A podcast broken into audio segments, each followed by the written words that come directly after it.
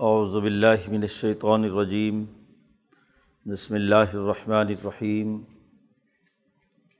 یا ایہا الذین آمنوا، لا تقربوا الصلاة وانتم سکارى حتیٰ تعلموا ما تقولون ولا جنوبا الا عابری سبیل حتیٰ تغتسلوا۔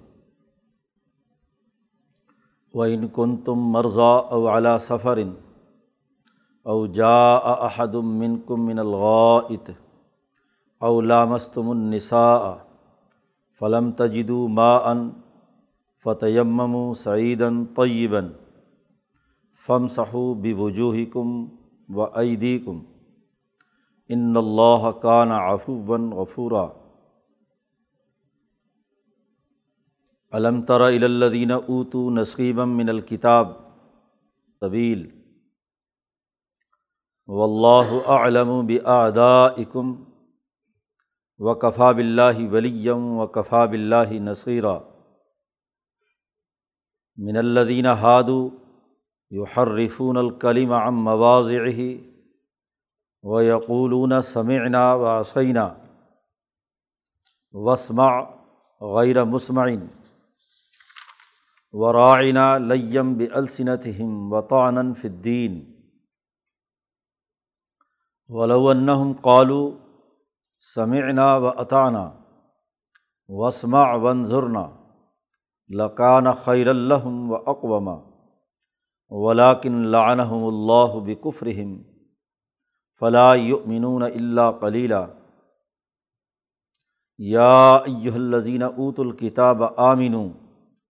قالو بما نزلنا مصدق لما معکم من قبل انت مس وجوہن فن ردہا علا ادبارہ او نلعنہم کما لعنا اصحاب السبت وکان امر اللہ مفعولا.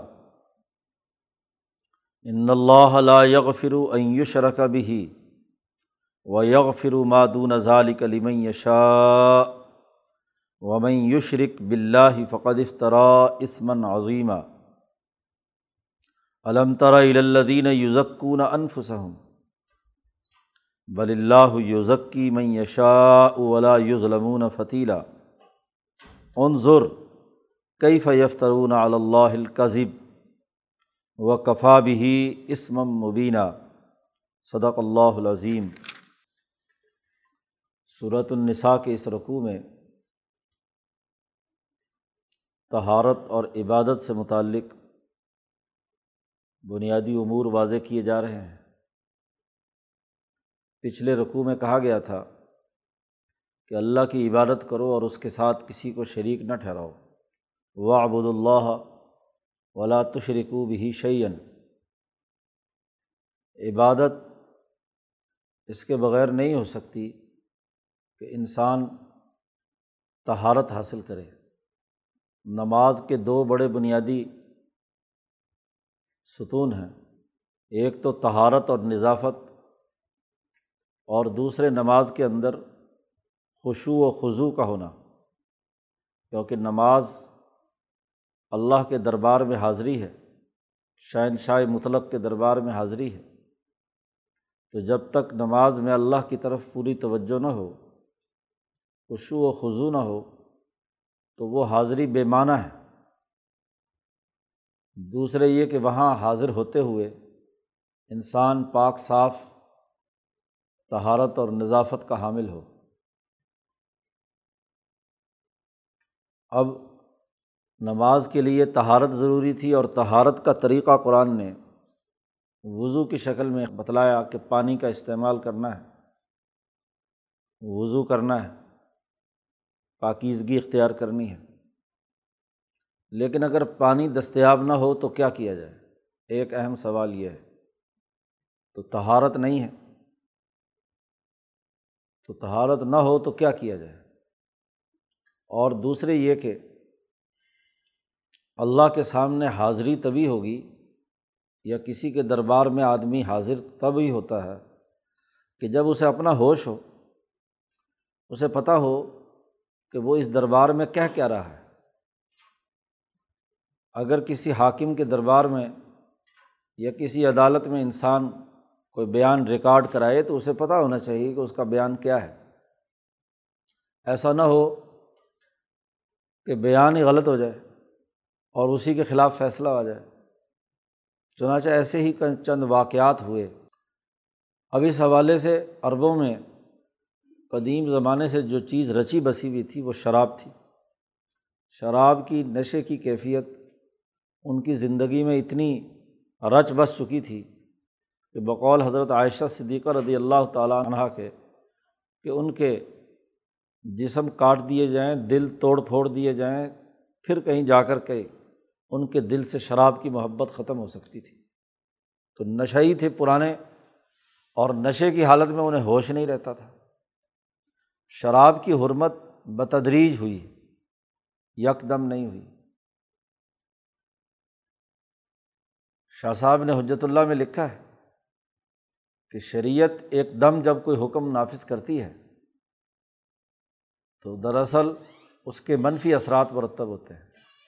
کوئی بھی حکومت بتدریج، خاص طور پر ایسا عمل جو ان کے دلوں میں رچا بسا ہوا ہو، اس میں بتدریج شریعت کا طریقہ ہے کہ وہ احکامات بیان کرتی ہے۔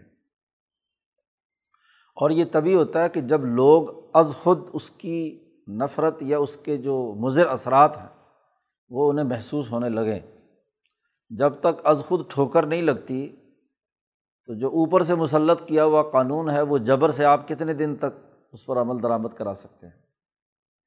دین کا بنیادی کام یہی ہے کہ وہ خود لوگوں کو سوچنے، سمجھنے کا موقع دیتا ہے۔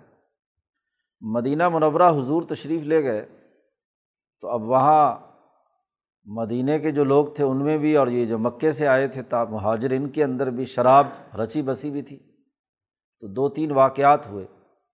ان واقعات سے خود انہیں احساس ہوا کہ یہ شراب کے کچھ منفی اثرات بھی ہیں۔ پہلے تو وہ یہی سمجھتے تھے کہ کمزوری دور کرتی ہے، جسم میں حرارت پیدا کرتی ہے، جوش اور حجان پیدا کرتی ہے، طاقت اور قوت دیتی ہے۔ جیسا کہ پیچھے صورت بقرہ میں گزرا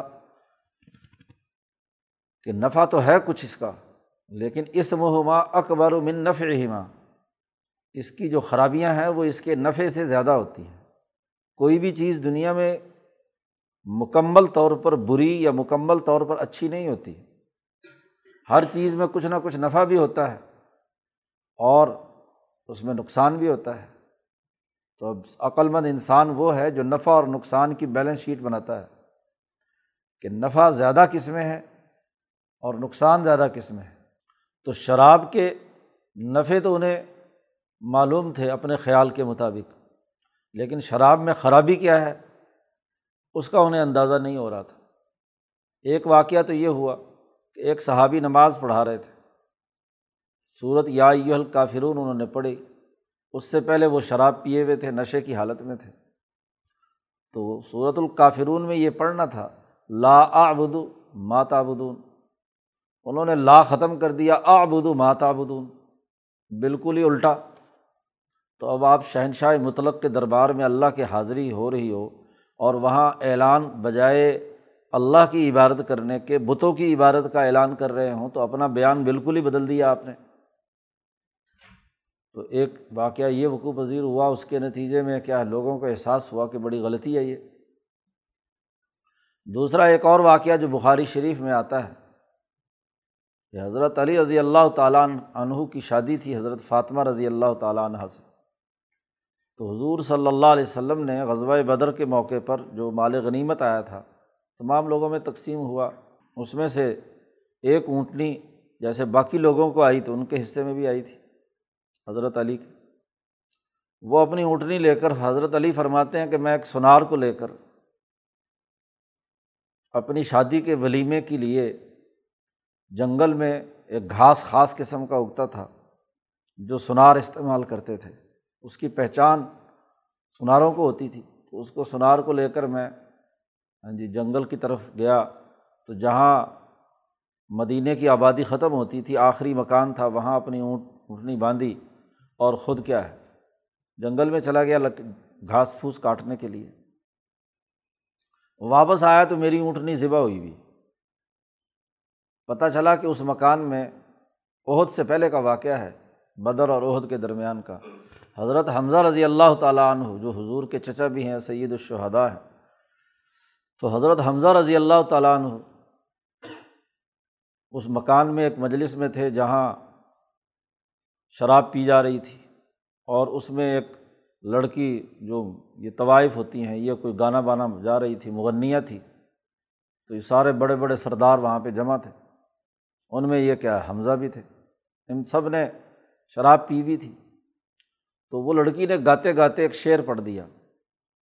کہ کون ان میں سے دلیر ہے جو یہ اونٹنی ذبح کر کے سب کو گوشت کھلائے؟ تو حضرت حمزہ اٹھے اور انہوں نے نشے کی حالت میں جا کر کیا ہے؟ اونٹنی ذبح کی، گوشت بنایا اور سب نے، حضرت علی آئے تو اونٹنی فارغ۔ حضور کے پاس جا کر شکایت کی کہ یہ میں تو یہ اس چکر میں گیا تھا اور وہ میری اونٹنی جو تھی وہ حمزہ نے ذبح کر دی۔ حضور تشریف لائے اور حضور نے آ کر بات کرنا چاہی حضرت حمزہ سے۔ تو وہ نشے میں ان کی آنکھیں اتنی سرخ تھیں، دھت تھے کہ انہیں یہ بھی احساس نہیں ہوا کہ وہ حضور صلی اللہ علیہ وسلم کے سامنے کھڑے ہیں۔ حضور نے جب ایک دفعہ اس ان سے کہا کہ کیوں تم نے یہ کام کیا؟ تو وہ نشے میں سارے جتنے لوگ موجود تھے تو ان کو کہتے تم سب میرے غلام ہو۔ ان تم ابھی دی میرے سب غلام ہو، مجھ سے کوئی پوچھ گچھ نہیں کر سکتا۔ تو حضور خاموشی سے، ظاہر ہے کہ جب جذبات اور غصے اور نشے کی حالت میں ہو تو حضور نے فرمایا، یہ تو اپنی ہوش میں ہی نہیں ہے۔ تو واپس تشریف لے آئے۔ بعد میں ہوش آیا تو انہیں بڑا احساس ہوا کہ بھائی، یہ تو بہت بڑی غلطی حضور کے سامنے اس طرح کی بات کرنا۔ تو پورے مدینے میں یہ بات پھیل گئی۔ تو لوگوں کو احساس ہونا شروع ہوا کہ نشے کی خرابیاں کیا ہیں۔ اس وقت اللہ پاک نے سب سے پہلے تو یہی حکم دیا کہ تم نے خود سمجھ لیا کہ جی نشہ جو ہے وہ خرابی پیدا کرتا ہے۔ اللہ کے حضور میں پڑھنا تھا، لا آبد ما تعبدون، اور پڑھ رہے ہو آبد ما تعبدون۔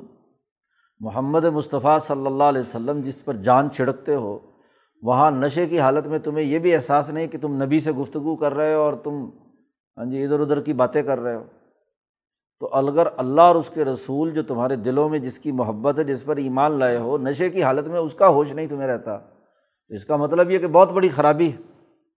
اس موقع پر یہ آیت مبارکہ نازل ہوئی۔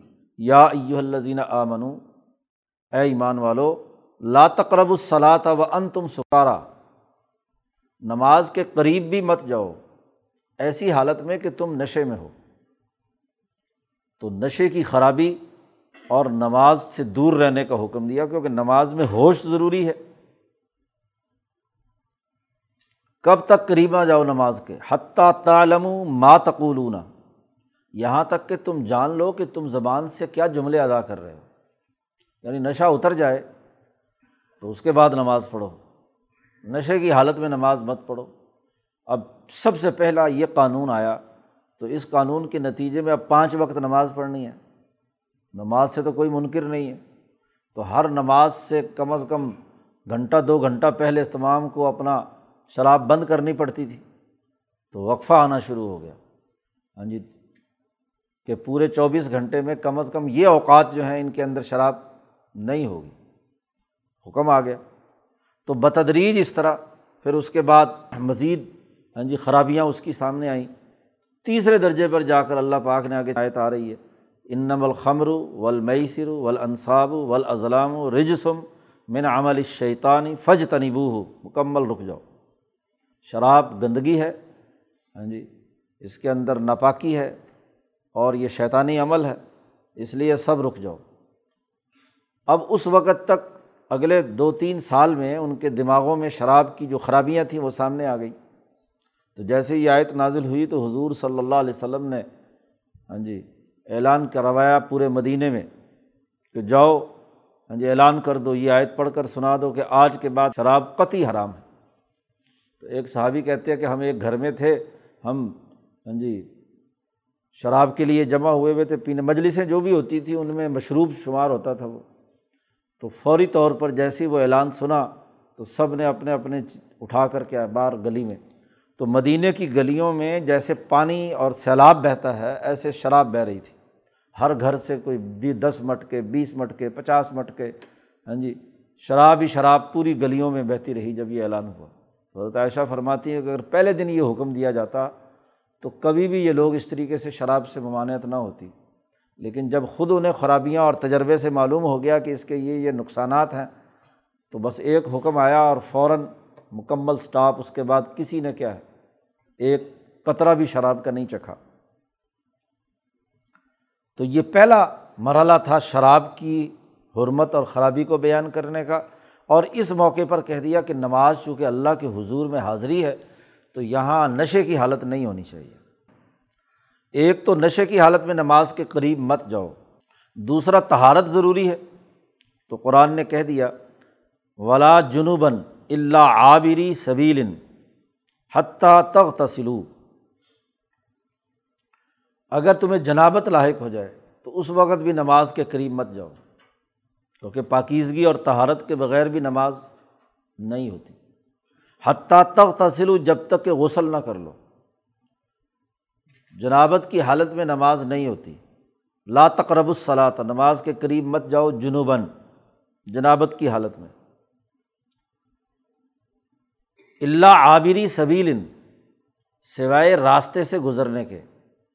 اب یہاں فقہ محدثین نے جی جس کا مطلب واضح کیا ہے کہ اگر کوئی آدمی مسجد میں سویا ہوا ہے، تو اب مسجد میں ناپاک آدمی داخل نہیں ہو سکتا۔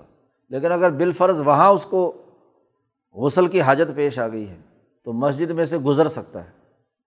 آبری سبیل، کیونکہ پرانے زمانے میں باہر کنویں یا چشمے باہر ہوتے تھے۔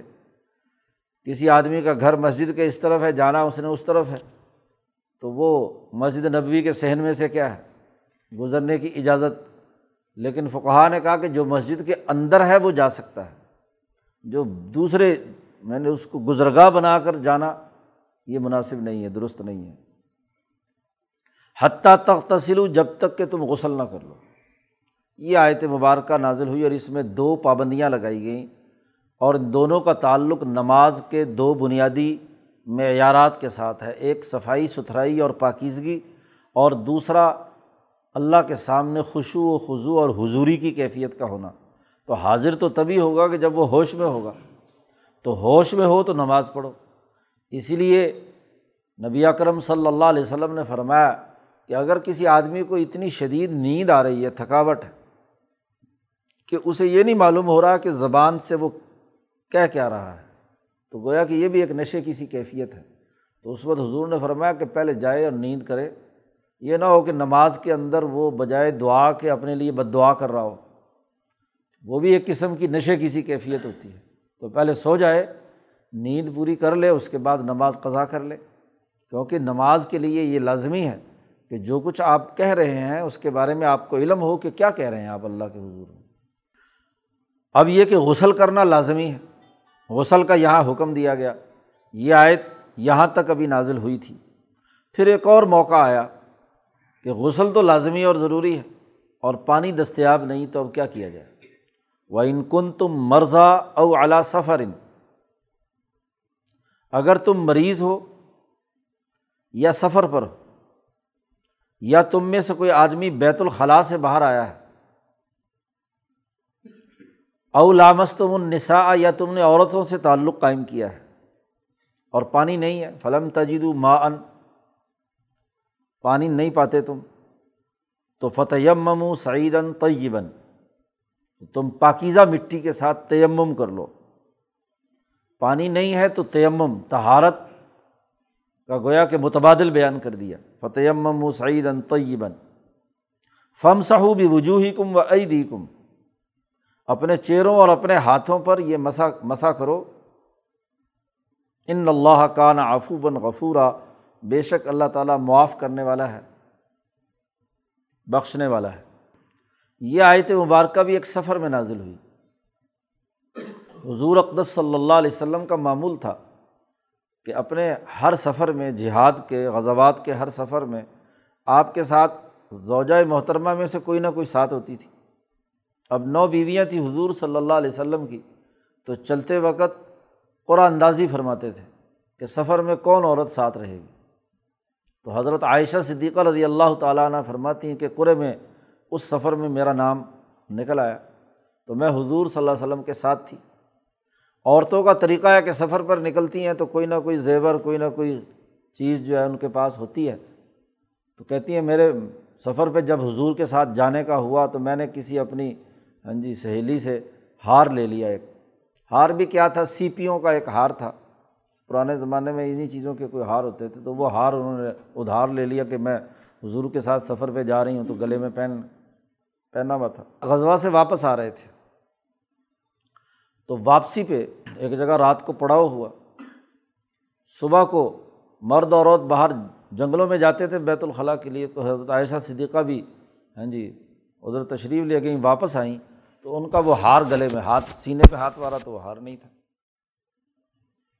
اب وہ بڑی پریشان ہے فجر کا وقت ہے۔ ہاں جی سورج طلوع ہونے والا ہے۔ ہاں جی؟ تو اس وقت ہاں جی لوگ پانی کی تلاش میں، پانی، وہاں پانی موجود نہیں ہے۔ اب جہاں پڑاؤ تھا، وہاں پانی نہیں ہے۔ تو حضرت عائشہ صدیقہ رضی اللہ تعالیٰ عنہ فرماتی ہیں کہ اب کوچ کرنا تھا صبح بہت جلدی۔ واپس آ کر میرا ہار گم ہو گیا۔ میں نے حضور کو بتایا، حضور نے کہا کہ ہار تلاش کرو۔ اب لوگ باہر جنگلوں میں پورے لشکر چھان مارا کہ عائشہ صدیقہ کا ہار کہاں ہے۔ اب لوگ بڑے پریشان، ہار مل نہیں رہا۔ ادھر سے ٹائم تھوڑا ہے۔ پانی کی شکل کوئی نہیں ہے، پانی وہاں ہے نہیں۔ سارے لوگ وضو کیسے کریں، نماز کیسے پڑھیں؟ حضرت عائشہ اپنے خیمے میں ہیں اور حضرت صلی اللہ علیہ وسلم بھی خیمے میں ہیں۔ اب لوگ تو ہار تلاش کرتے پھر رہے ہیں۔ حضرت عائشہ بیٹھی ہوئی ہیں اور حضور صلی اللہ علیہ وسلم کی آنکھ لگ گئی۔ اور حضور کا جو سر مبارک تھا وہ حضرت عائشہ صدیقہ رضی اللہ تعالیٰ عنہ کی ران پر رکھا ہوا تھا۔ اب ابو بکر صدیق سے جا کر لوگوں نے شکایت کی کہ یہ عائشہ نے یہ کام کیا ہے کہ ہار جو ہے نا جی تلاش کرتے پھر رہے ہیں اور وہ انہوں نے سارے لوگ مصیبت میں اب نماز کا وقت جا رہا ہے اور ہار مل بھی نہیں رہا۔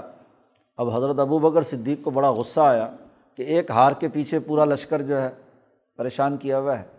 تو وہ وہاں خیمے میں بڑے غصے میں آئے۔ اب دیکھا کہ حضور لیٹے ہوئے ہیں، عائشہ بیٹھی ہوئی ہیں۔ تو پہلے تو زبانی برا بھلا کہا کہ تو نے یہ کیا حرکت کی ہے؟ سارے لوگ پریشان ہیں اور تو مصیبت میں ڈال رکھا ہے تو نے پورے لوگوں کو۔ پھر زبان سے کچھ مسئلہ نہیں چلا تو اب پیچھے سے آ کر عائشہ کہتی ہیں، میرے پیچھے پسلی کے اندر زور زور سے بکے مار رہے ہیں۔ غصے میں ابو بکر صدیق کہ تیری وجہ سے سب مصیبت میں ہے اب سامنے آ کر مارتے اس لیے نہیں کہ حضور لیٹے ہوئے ہیں کہ کہیں اٹھ نہ جائیں۔ عائشہ کہتی کہ میں اپنی ٹانگ ہٹا نہیں سکتی، ہلا نہیں سکتی کہ حضور کی کہیں نیند نہ خراب ہو جائے۔ اور حضرت ابو بکر صدیق جی مکے لگا رہے ہیں، دونوں طرف میرے۔ خیر، اب وہ اتنے میں حضور صلی اللہ علیہ وسلم کی آنکھ کھلی، اب دن نکل رہا ہے، مسئلہ وہ ہے۔ تو حضور صلی اللہ علیہ وسلم ایک دم بیٹھے، تو یہ آیت مبارکہ نازل ہوئی کہ وہ ان کن تم مرضا والا سفر، تم مریض ہو کہ مریض ہو یا مسافر ہو۔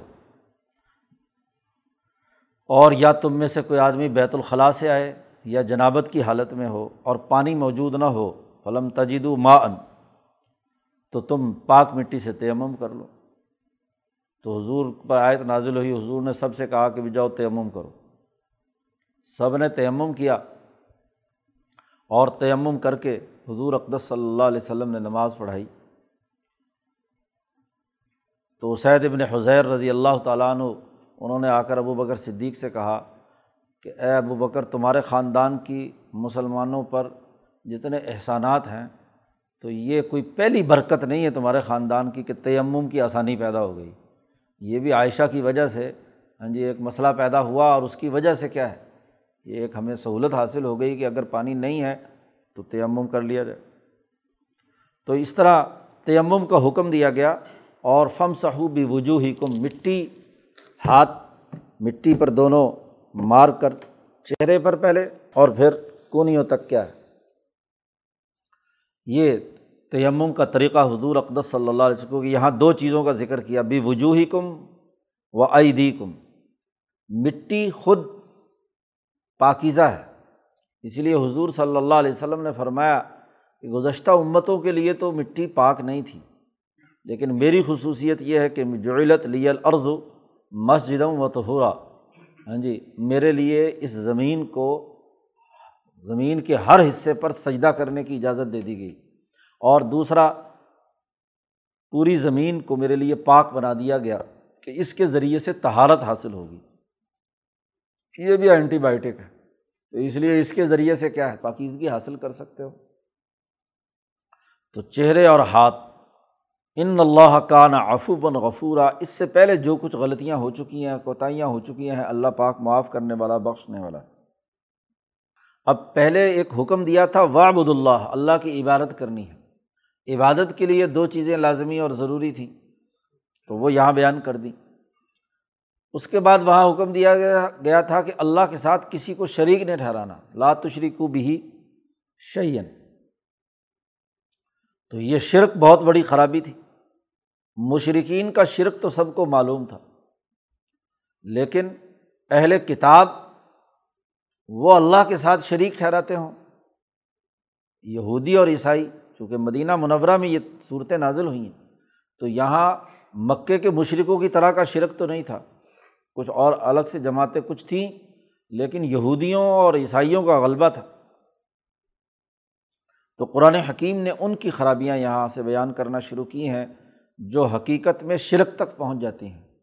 تو آخری رقوع میں جا کر اسی لیے شرک کے حوالے سے بنیادی بات کی ہے۔ تو قرآن حکیم نے آغاز کیا یہاں سے علم تر الدین اوتو نصیبم من الکتاب اے محمد صلی اللہ علیہ وسلم یا اے مخاطب، کیا تم نے دیکھا نہیں ان لوگوں کو جن کو کتاب کا ایک حصہ دیا گیا تھا؟ نصیبم من الکتاب، تورات اور انجیل۔ اگر کامل کتاب پر عمل کرتے تو ضرور کامیاب ہوتے، لیکن نصیبم من الکتاب، کتاب کے کچھ جز کا حصہ دیا گیا، کچھ ان کو، اس میں سے کچھ چیزیں ان کے پاس تھیں۔ انہوں نے کیا حرکت کی ہے؟ یش ترون ضلع وہ گمراہی خریدتے ہیں۔ ہیں، ان کے پاس ایک آئین، دستور، کتاب، اللہ کا حکم نامہ موجود ہے۔ اس کے باوجود ان کو نہیں دیکھا تم نے؟ کہ یش ترون گمراہی خرید رہے ہیں۔ قرآن حکیم کا انداز اور اسلوب کیا ہے کہ کتاب جس کے پاس بھی ہے۔ تو رات اور انجیل والوں کے پاس اگر کتاب ہے تو ان کی حرکت بھی ہے۔ اور اگر کتاب والے مسلمان بھی ہوں، منافقین بھی ہوں، کہ انہیں کتاب کا ایک حصہ ملا، ایمان لائے اور پھر یش ترون ضلع تھا پھر گمراہی خریدیں۔ بھائی جس ملک اور قوم میں کوئی آئین، کوئی قانون، کوئی ضابطہ نہ ہو، وہ اگر کوئی غلط کام کرے تو کسی درجے میں کہا جا سکتا ہے کہ ان کے پاس کوئی کتاب، کوئی تحریری دستاویز یا ان کو قانون کا علم نہیں رہا اس لیے گمراہی اختیار کی ہے۔ لیکن کتاب ہونے کے باوجود، قانون اور آئین اور دستور ہونے کے باوجود بھی وہ غیر قانونی کام کرے تو اس کا مطلب بہت بڑی خرابی ہے۔ یش ترون ضلع گمراہی خریدتے ہیں۔ اور نہ صرف خود گمراہی خریدتے ہیں، بلکہ یریدون تزل الصبیل اور وہ یہ چاہتے ہیں کہ تم بھی راستے سے ہٹ جاؤ، تم بھی گمراہ ہو جاؤ۔ تمہیں بھی غلط راستے پر ڈالنا چاہتے ہیں۔ و اللہ علم و بدا اکم اللہ تعالیٰ خوب جانتا ہے تمہارے دشمنوں کو۔ و کفا بلّہ ولی و کفا بلّہ نصیرہ اللہ تعالیٰ بطور ولی اور حمایتی کے بہت کافی ہے۔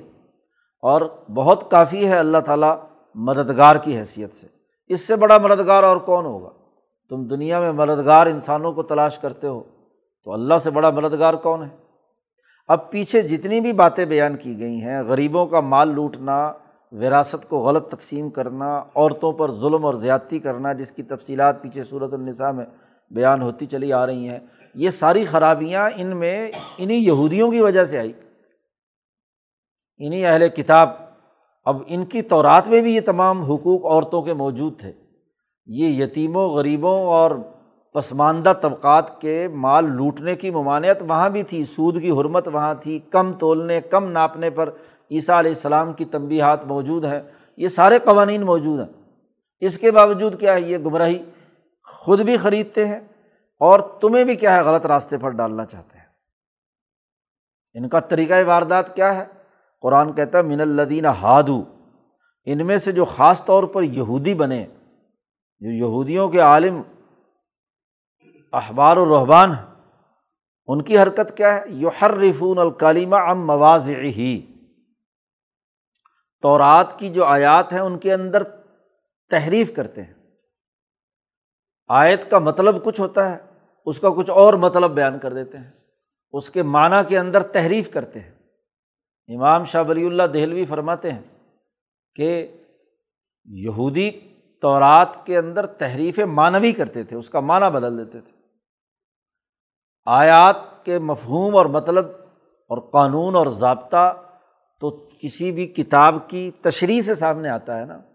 ہر آئین اور دستور میں جو اجمالی حکم ہوتا ہے تو قانون ساز لوگ اس کی اہل قانون ہوتے ہیں، اس کی تشریح کرتے ہیں۔ تو تشریح سے ہی حکم پتہ چلتا ہے۔ وکیل بھی عدالت کے سامنے تشریح کرتا ہے اور جج بھی اس آئین کی تشریح کی بنیاد پر ہی کوئی فیصلہ جاری کرتا ہے۔ تو یہ جو تشریح کرتے تھے، اس کے اندر معنی کچھ سے کچھ بنا دیتے تھے۔ جی اس کا مطلب کچھ بنا دیتے تھے۔ و یقولون اور یہ کہتے ہیں سمینا و عصینہ یعنی نب، نبی اکرم صلی اللہ علیہ وسلم تورات کا اصل حکم قرآن حکیم کی صورت میں ان کو بیان کرتے تھے، تو یہ کہتے تھے کہ سن لیا ہم نے۔ بظاہر تو سننے کا کہا، لیکن ساتھ ہی ایسا آواز سے کہتے تھے عصینہ سنتے تو پہ لیکن مننا نہیں ہے۔ گا پنجابی میں یہی مطلب بنے گا نا اس کا۔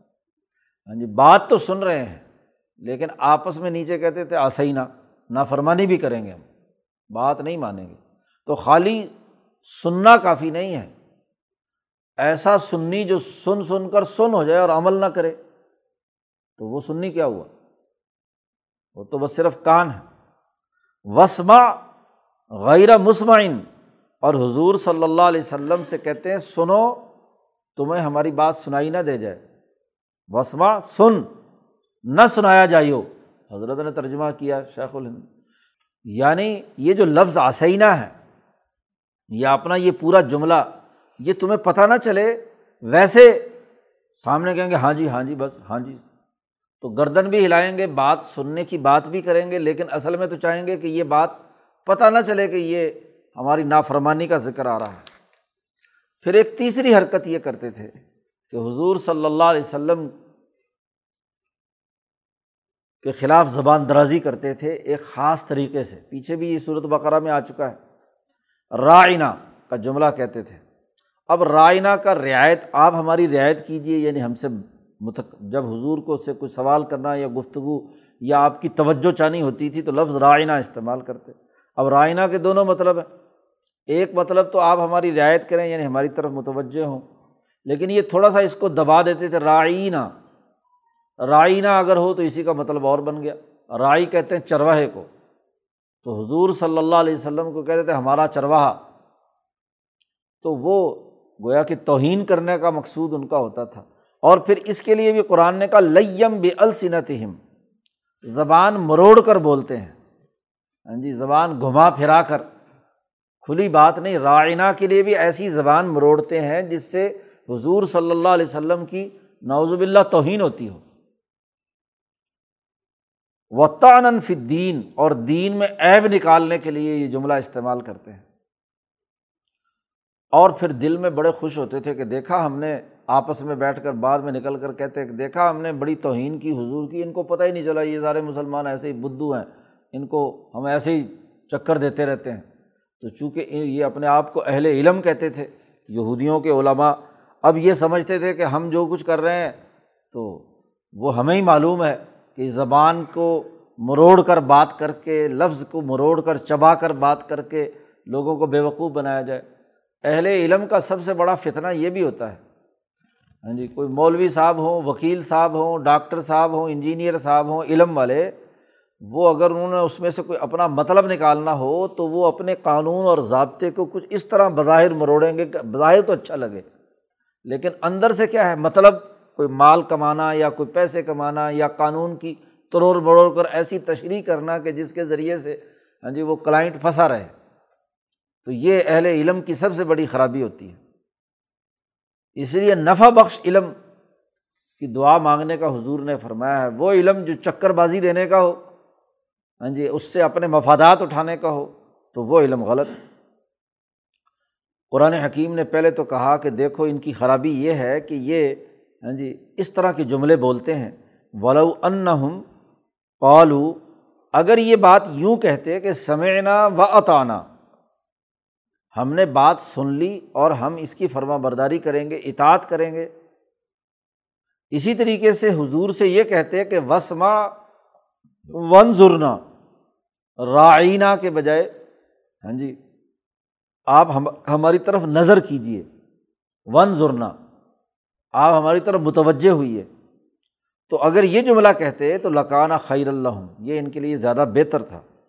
وہ اقوم اور زیادہ ان کو درست طور پر کامیاب بنانے والا تھا، قائم کرنے والا تھا، درست بات تھی۔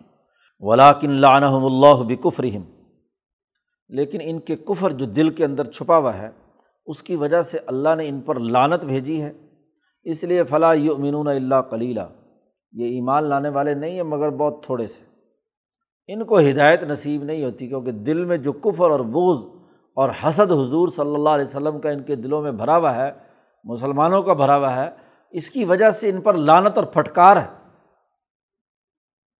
قرآن نے بڑی بات کر دی کہ کوئی اہل علم جو اپنے علم فروشی کرتا ہے تو دراصل بد اخلاق، اس کے دل میں سماجی زندگی کی اس ذمہ داری کا کفر بھرا ہوا ہے۔ وہ اپنے پروفیشن کے ساتھ مخلص نہیں ہے، مفاد پرست ہے۔ وہ اپنے پروفیشن کو غلط استعمال کر رہا ہے۔ اس کی وجہ سے یہ اس کی پھٹکار ہے کہ وہ اس پروفیشن کی ذمہ داریوں کو سمجھے بغیر اس سے کیا ہے؟ دولت لوٹنے، مفادات اٹھانے، اس کا غلط استعمال کرنے کا کام کر رہا ہے۔ تو یہ اس کی پھٹکار ہے۔ دل کی خرابیاں اور اس میں بیٹھا ہوا نفاق اور جو منفی رویے یا منفی سوچ ان کے دماغ میں بیٹھی ہوئی ہے، اس کی وجہ سے یہ ان کی زبان سے ایسے ہی جملے ظاہر ہوں گے۔ اب یہاں قرآن حکیم نے وارننگ دی۔ یا یو الزین ات الکتاب، اے اہل کتاب، علم والو، بڑے بڑے علماء، فضلاء، دانشوروں، پڑھے لکھے لوگوں آمین و بیما نزلنا۔ ایمان لاؤ جو ہم نے نازل کیا ہے۔ جو حکم آیا ہے اس کی طرف متوجہ ہو، اس پر ایمان لاؤ۔ مصد کلیمہ معکم۔ تمہارے پاس جو علم ہے، اس علم کی یہ تصدیق کر رہا ہے۔ اس کی اگر نفی کرے تو بات بتاؤ۔ تم جس کتاب کو مان رہے ہو، جو علم تم اپنے پاس رکھتے ہو، اس انسانیت کی خدمت کا جو بھی مفید علم ہے، قرآن اس کی تصدیق کرتا ہے کہ ہاں اس درجے میں کیا ہے، یہ علم درست ہے۔ طب کا علم ہو، انجینئرنگ کا علم ہو، کسی سوسائٹی کی ترقی کا علم ہو، تو جو علم تمہارے پاس ہے، اس کی تو یہ علم تصدیق کرتا ہے۔ تو پھر اس پر، اس جامع پروگرام پر کیوں ایمان نہیں رکھتے؟ ایمان لاؤ۔ اور یاد رکھو، یہ ایمان من قبل ان نت مس وجوہن وہ وقت آنے سے پہلے پہلے کہ جہاں تمہارے چہرے مسق ہو جائیں۔ تمہارا یہ سامنے کا چہرہ مسق ہو جائے اور فن ردہا اعلیٰ ادباری ہا تمہارا چہرہ بدل کر ہم تمہاری پیچھے لگا دیں۔ آدمی کا وجود تو اسی طرح ہو اور چہرہ پیچھے ہو اور اس کی گدی جو ہے وہ سامنے آ جائے، تو کیا حال ہوگا اس کا؟ کیونکہ جب دل الٹا ہے، منفی سوچ ہے، اپنے پروفیشن اور علم کو تم غلط استعمال کر رہے ہو، تو اس کا نتیجہ یہی ہوگا نا کہ انسانوں کی طرح بندے کے پتر بن کر نہیں رہ رہے تم۔ انسانوں کی طرح نہیں ہے۔ انسانوں سے تمہارا مکالمہ جب صحیح نہیں ہے، حیوانیت کا ہے، تو ڈرو کہ کہیں تمہارے چہرے مسق کر دیے جائیں۔ من قبل انت میسا وجوہن تمہارے چہرے مٹا ڈالیں۔ فن ردہا اعلیٰ ادباری اور یہ چہرے لوٹا کر ہم تمہاری پشت پر لگا دیں، پیچھے لگا دیں، پیٹھ کی طرف۔ تم گویا کہ انسان نہیں ہو۔ انسان تو وہ ہوتا ہے جو انسانوں کے ساتھ انسانی چہرے سے بات چیت کرتا ہے، لیکن جب تمہارا بولنے، دیکھنے، سوچنے، سمجھنے کا انداز وہ حیوانیت پر ہے، تو کیوں نہ تمہیں بندر بنا دیا جائے؟ کیوں نہ تمہیں کیا ہے مسق کر کے ہاں جی تمہارے چہرے کو پیچھے پھیر دیا جائے جانوروں کی طرح۔ او نہ لانا ہوں اور یا ہم ان پر لانت بھیجیں، جیسے ہم نے ہفتے والوں پر لانت بھیجی تھی۔ اصحاب سبت یہودیوں میں ہفتے والی خرابی، قرآن نے آگے تفصیل اس کی بیان کی ہے۔ پابندی لگائی گئی تھی کہ تم مچھلیاں نہیں پکڑو گے ہفتے کا دن جمعہ کا دن ہمیں یہودیوں کا جو چھٹی کا دن تھا، وہ ہفتے کا دن تھا۔ تو پابندی تھی کہ اس دن تم عبادت کرو گے ہاں جی۔ اور باقی کام کرو گے کوئی معاشی سرگرمی تم نے نہیں کرنی۔ اس دن تمہیں عبادات اور باقی کاموں کی طرف متوجہ ہونا ہے، اللہ کی طرف متوجہ ہونا ہے۔ اب ہوتا کیا؟ یہ مچھلی والے اس بستی میں، اس دریا کے کنارے رہتے تھے اور یہ مچھیرے تھے۔ ہاں جی مچھلیاں پکڑتے تھے۔ اب باقی چھ دن شکار کرنے کی اجازت تھی، اس دن پابندی تھی۔ لیکن اللہ نے امتحان لینے کے لیے معاملہ کیا۔ چھ دن جو ہے وہ مچھلی کم آتی تھی دریا میں۔ اور ہفتے کے دن خوب مچھلیوں کی ڈار کی ڈار آ جاتی تھی۔ اب ان پر پابندی لگائی، امتحان لیا گیا کہ یا یہ اللہ کے حکم کی پابندی بھی کرتے ہیں کہ نہیں کرتے۔ تو اب امتحان میں فیل ہو گئے۔ انہوں نے چکر کیا کیا کہ شکار اب بظاہر تو نہیں کر سکتے، کیونکہ پابندی ہے، نبی موجود ہے، تو اس لیے بظاہر تو جال نہیں۔ انہوں نے کیا کیا کہ بڑے بڑے تالاب بنا لیے۔ مچھلی آئی دریا میں تو وہ ہفتے کے دن وہاں سے ایک نالی بنا کر، ایک اس طریقے سے یعنی پانی وہاں لے آئے کہ وہ مچھلی وہاں سے تھوڑا سا بند لگا دیا۔ اب جال سے تو پکڑی نہیں مچھلی، تھوڑا سا بند لگا دیا، وہ ساری مچھلی دریا میں سے کیا ہے، تالاب کے اندر آ جاتی تھی۔ تالاب کے اندر آ گئی اور دوسری طرف سے پانی کے نکلنے کا راستہ تھا، وہاں بھی ہاں جی جال وال لگا دیا کہ پانی جائے دریا میں۔ جیسے اوپر سے دریا آ رہا ہے تو پہاڑی علاقوں میں ہاں جی پانی کو نکال لیتے ہیں اپنی آبادی کے لیے۔ تو وہاں وہ ساری مچھلیاں جمع کر لیتے، دوسری طرح سے پانی نکال لیتے، مچھلی وہاں رک جاتی۔ تو جیسے ہی آگے ہاں جی اتوار کا دن صبح کو ہوتا تو ظاہر تالاب میں مچھلی کہاں جانی ہے؟ تو وہیں سے پھر شکار کر لیتے۔ یہ انہوں نے ہیلا نکال لیا، مچھلی کے شکار کا۔ تو اب بجائے عبادات میں، وہ اس دماغی سوچ میں رہتے تھے کہ کس طریقے سے ان مچھلیوں کو کیا ہے، قابو کریں۔ اور ظاہر ہے کہ یہ کام جو طاقتور ہوتے تھے، وہی کر سکتا ہے۔ بیچارہ غریب آدمی کا تو جی تالاب بنانا اور پانی روکنا، تو جو وہاں کے حکمران طبقے یا وہاں کے وہ جو اخبار اور رحبان ہاں جی وہ یہ حرکت کرتے تھے۔ اللہ پاک نے سخت وارننگ بھی دی ان کو۔ اب ہوا کیا؟ وہ مچھلی پکڑ کر وہ کھاتے تھے۔ اب چونکہ اللہ کے حکم کی روح تو خلا، کی خلاف ورزی ہوئی، شکار تو ہو گیا نا، چاہے آپ نے اپنے تالاب میں بند کر لیا۔ اب وہ مچھلی جب تالاب میں رہتی تو اب ان کو فکر یہ نہیں ہوتی تھی کہ مچھلی جائے گی۔ تو بسا اوقات ایک دن، دو دن، تین دن اسی تالاب کے اندر رہتی۔ پانی بند کر دیتے اس کے بعد، کیونکہ مچھلی پیچھے سے صرف پانی آتا تھا، باقی دنوں میں مچھلی کم آتی تھی۔ تو وہ مچھلی سڑنا شروع ہو گئی، بدبودار ہو گئی۔ ایک تو اللہ کی طرف سے ہاں جی اللہ کے حکم کی خلاف ورزی کے نتیجے میں لانت جب اللہ نے برسائی تو وہ پوری کی پوری مچھلی بدبودار ہو جاتی تھی۔ اچھا جی اب ان کو بدبودار کا اندازہ ہی نہیں ہوتا تھا۔ یہ مچھلی کھاتے تھے، مچھلی سمجھ کر کھاتے تھے۔ اور جب وہ مچھلی جو بدبودار جس میں بیکٹیریاز پیدا ہو جائیں اور جن میں خرابی پیدا ہو جائے، تو وہ تو سب سے زیادہ جسم کے اندر جا کر کیا ہے، تو عفونت پیدا کرتی ہے۔ تو بتدریج یہ ایسی مچھلیوں کے استعمال کے نتیجے میں ان کی جسمانی حالت کیا بدلنا شروع ہوئی اور اللہ پاک کی اس لانت سے ان کے چہرے مسق ہو گئے۔ جی۔ ان کے چہرے مسق ہو گئے اور وہ سب کے سب کونو قردتاً خاصین قرآن نے کہا ہے کہ ہو جاؤ بندر جی ذلیل اور رسوا ہونے والے۔ تو انسان سے بندر کی حالت میں کیا ہے؟ وہ بدل گئے، جنگلوں سے مچھلی آتی تھی۔ ہاں جی تو اس پانی کے اثرات اور بدبو کے اثرات اور تالابوں میں بندر آ کر ہاں جی پانی وانی پیتے تھے تو ان کے جو جراثیم ہیں وہ اس کے اندر داخل ہوتے۔ اور مچھلیوں کے اندر، تو مچھلیوں کے ذریعے سے ان کے جسم میں جاتے، اور وہ پورا کا پورا کیا ہے، انسانیت بس ہو گئی، بندر بن گئے۔ اب وہ بندروں کی طرح پھر رہے۔ ہیں اور وہ چونکہ عذاب کے طور پر تھا، تو تین دن سے زیادہ جسم میں سڑان پیدا ہو جائے ہاں جی کینسر پیدا ہو جائے، تغیر و تبدل پیدا ہو جائے، چہرہ مسق ہو جائے، تو کچھ دن بندہ زندہ رہتا ہے نا۔ زیادہ دیر تو نہیں رہ سکتا۔ تو جتنی اس کے اندر مدافعت، قوت مدافعت ہوتی تھی، تو چند دن زندہ رہتے تھے۔ اور پھر ان کا جسم پھٹتا بدبودار، پورا جسم ہو جاتا اور مر جاتے سارے۔ تو قرآن نے کہا، جیسے ہم نے ان بندر والوں کو، وہ ہفتے والوں کو بندر بنا دیا تھا، تو کہیں ہم تم، تمہیں بھی کیا ہے، اسی طرح بندر نہ بنا دیں۔ منفی سوچ انسان کی جسمانی ساخت کو بھی متاثر کرتی ہے۔ جی جس طرح کی اس کی سوچ ہوتی ہے، تو اسی طرح کے ہاں جی رویے رکھنے والے جانوروں کی عادات جب اس کے اندر آتی ہیں تو ویسا ہی جسم بھی بن جاتا ہے۔ جو درندہ صفت لوگ ہوتے ہیں، ان کے چہرے بھی کیا ہے، بھیڑیوں اور شیروں کی طرح بن جاتے ہیں۔ ماشاء اللہ پاکستانی قوم تو خود شیروں کا ماسک لگائے پھرتی ہے کہ ہم درندے ہیں پھاڑ کھا جائیں گے، جو بھی کچھ ہوگا لوٹ لیں گے، سب کچھ مار لیں گے۔ تو جو خود ہی درندوں کو لے کر بیٹھے ہوئے ہوں ماشاء اللہ خود تیر ہیں جو دوسروں کے سینوں میں ہاں جی پیوست ہونا چاہتے ہیں۔ خود ہی بلے لیے ہوئے ہیں بندوں کو مارنے کے لیے، گیند کو مارنے کے لیے۔ تو خود ہی ایسے نشان رکھے ہوئے ہیں، کوئی ہاتھی، کوئی شیر، کوئی کچھ کوئی کچھ۔ ہاں جی تو جی، اس سے زیادہ بڑی حماقت کیا ہوگی کسی قوم کی؟ تو جو حرکت کر رہا ہے، جس طرح کا رویہ ہے، جسمانی ساخت بھی اس کے مطابق بنتی ہے۔ حرام کھاتا ہے تو اس حرام کے اثرات بھی کیا ہے؟ ظاہر ہوتے ہیں۔ وہ دلی میں ایک بزرگ جو ہیں، وہ ہر وقت پردہ رکھتے تھے۔ چادر جسم پر اپنا آنکھوں پہ ڈالے رکھتے تھے۔ بعض لوگ رومال جیسے چھپا کر۔ تو کسی نے کہا کہ حضرت صاحب، آپ یہ کیا ہر وقت رومال رکھتے ہیں؟ تو انسانوں کے اندر تو انسانوں سے مکالمہ کیا کرو، دیکھا کرو لوگوں کو۔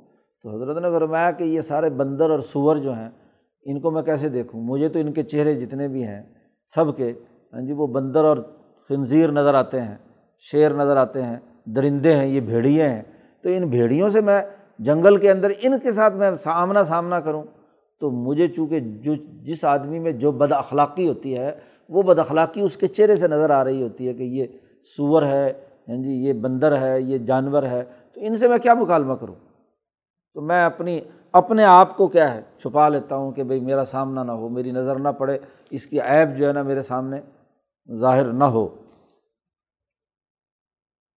وکان امر اللہ مفعولہ اللہ کا حکم ہو کر رہتا ہے، یاد رکھو ایسا نہیں ہے کہ تم اپنے علم فروشی کا کام کرو اور علم کے اندر ہاں جی مین میخ نکال کر اپنے مطالبہ اور مال مفاد اکٹھا کرو، ایسا نہیں ہے۔ اللہ نے جو دھمکی دی ہے، یہ ایسی ویسی خالی نہیں ہے، بلکہ اللہ کا کام ہو کر رہے گا، یا لانت برسے گی اور بندر بن جاؤ گے اور یا تمہارے چہرے مسق کر دیے جائیں گے۔ اس سے پہلے پہلے ایمان لے آؤ۔ اور پھر اللہ نے کہا ان اللہ فر و یوشرا کا بھی بے شک اللہ پاک جی اللہ کے ساتھ کسی کو شریک ٹھہرائے تو اس کو کبھی معاف نہیں کرے گا۔ مشرق کی کبھی معافی نہیں ہے۔ وہ یغ فرو مادون ظالی کا لیمئی یشا اس شرک کے علاوہ جس سے جو گناہ ہوا، جس کا چاہے معاف کر سکتا ہے۔ اس کے قوانین اور ضابطے پہلے بھی بیان ہو چکے۔ کہ جس چاہے چاہنا بھی اللہ کا کسی قانون اور نظام کے تحت ہے، تو مادون ظالی کا لمئی شاہ وہ تو معاف ہو سکتا ہے، لیکن شرک کبھی معاف نہیں ہو سکتا۔ اور میں یو شرک بلّہ فقدف طرح اسمن عظیمہ جس نے اللہ کے ساتھ کسی کو شریک ٹھہرایا، اس نے بہت بڑا گناہ گھڑا ہے۔ یہ پچھلی آیات یہودیوں کے بارے میں بدلا کر شرک کی مذمت بیان کی اور کہا کہ یہ شرک کرنے والے اللہ پر بہت بڑا الزام لگاتے ہیں۔ جب یہ آیات نازل ہوئی تو یہ یہودی کہنے لگے ان کے بڑے بڑے مولوی اخبار کہ ہم تو مشرق نہیں ہیں، ہم تو اللہ پر ایمان رکھتے ہیں، ہم تو اہل کتاب ہیں۔ تو یہ قرآن نے ہمیں دھمکی کیوں دی ہے کہ جی ہم، ہمارا شرک جو ہے وہ معاف نہیں ہوگا؟ تو اللہ پاک نے آگے سے کہا علم تارا الدین یوزکون انفسا ہوں کیا تو نے ان لوگوں کو نہیں دیکھا جو اپنے آپ کو بڑا پاکیزہ سمجھتے ہیں؟ ہم تو مشرق نہیں ہیں، ہم تو اہل کتاب ہیں، اللہ کی کتاب پر عمل کرتے ہیں۔ قرآن کہتا ہے، بل اللہ یوزکی میں شاہ اللہ تعالیٰ جسے چاہے پاک بناتا ہے، اور ولا یوزلمون فتیلہ ان پر ایک معمولی سا بھی، معمولی سے دھاگے کا بھی ظلم نہیں ہوگا۔ فتیلہ کھجور کی گٹھلی کے اندر جو دھاگا سفید سا ہوتا ہے، اس کے پیٹ میں، اس کو فتیلہ کہتے ہیں۔ تو اتنا بھی معمولی سا دھاگا جو ہے، دھاگے جتنا بھی، یہ عربوں کا اصول تھا کہ مثال دیتے ہوئے یعنی ممکن ہی نہیں ہے کہ اللہ پاک ان کے اوپر کوئی ظلم کرے، ان کے اعمال ہی کے نتائج ان کے سامنے ہوں گے۔ تو مشرق جنہوں نے بت کی، بتوں کی پوجا کی ہے، اگر وہ اعلیٰ درجے کے مشرق ہیں، تو تم نے بھی تو عیسیٰ کو اللہ کا بیٹا کہا ہے، اللہ کا شریک ٹھہرایا ہے۔ تم نے بھی تو کیا ہے، عزیر علیہ السلام کو اللہ کا بیٹا کہتے ہو۔ تو یہ شرک نہیں ہے۔ تو جو جس درجے میں شرک کرے گا، اسی درجے میں کیا ہے؟ سزا پائے گا۔ ان ضر نبی اکرم صلی اللہ علیہ وسلم سے کہا رہا ہے، دیکھیے ذرا، نظر کیجیے ان پر کہ کئی فیفترون اللہ القذب کیسے یہ اللہ پر جھوٹ بولتے ہیں، بڑی جرت کے ساتھ کہ اللہ پاک نے تو ہمیں مسلمان کہا ہے، اللہ پاک نے تو ہمیں ہاں جی دین کا ذمہ دار کہا ہے اور یہ ہاں جی قرآن جو ہے ہمیں مشرق کہہ رہا ہے۔ تو یہ کیسے یہ اللہ پر کیا ہے، جھوٹ بولتے ہیں۔ و کفا بھی اس و مبینہ یہی جرم جو اللہ پر یہ لگا رہے ہیں، یہی ان کا بہت بڑا گناہ ہے، یہ کافی ہے ان کو سزا دینے کے لیے۔ کہ اللہ نے ایک بات نہیں کہی اور اس کو یہ اللہ کی طرف منسوخ کر کے بات بیان کر رہے ہیں اور پھر جھوٹ گھڑ رہے ہیں، تو اس کی سزا ضرور ان کو مل کر رہے گی۔ تو قرآن حکیم نے یہاں ان اہل کتاب کی جن میں یہ تمام خرابیاں، جن کی وجہ سے یہ خرابیاں اہل عرب میں آئی تھیں، عورتوں کے حقوق توڑنے، مالی معاملات میں بدیانتی اختیار کرنے وراثت کے غلط نظام کو جاری کرنے، اسی طریقے سے دوسروں کے مال کو لوٹنے ہاں جی عبادات میں کوتاہی کرنے، شرک اور کفر کرنے کی جتنی خرابیاں ان کی وجہ سے آئیں، اس کی مذمت کی ہے۔ اور آگے اس صورت کے آخری حصہ جتنا بھی یہاں سے آگے تک ہے، زیادہ تر یہاں اب یہودیوں کی انہیں خرابیوں کی مذمت اور انہیں سے مکالمہ اور مباحثہ ہے کہ پہلے تو جو اہل عرب تھے، ان کو تو واضح دو ٹوک قانون بیان کر دیا اور انہوں نے مان لیا۔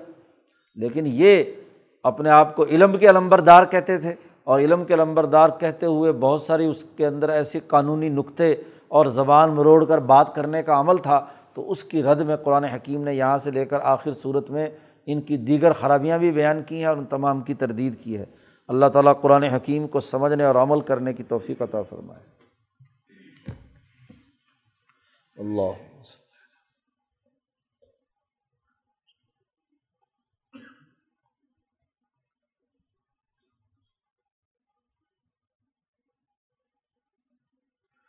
اجمائن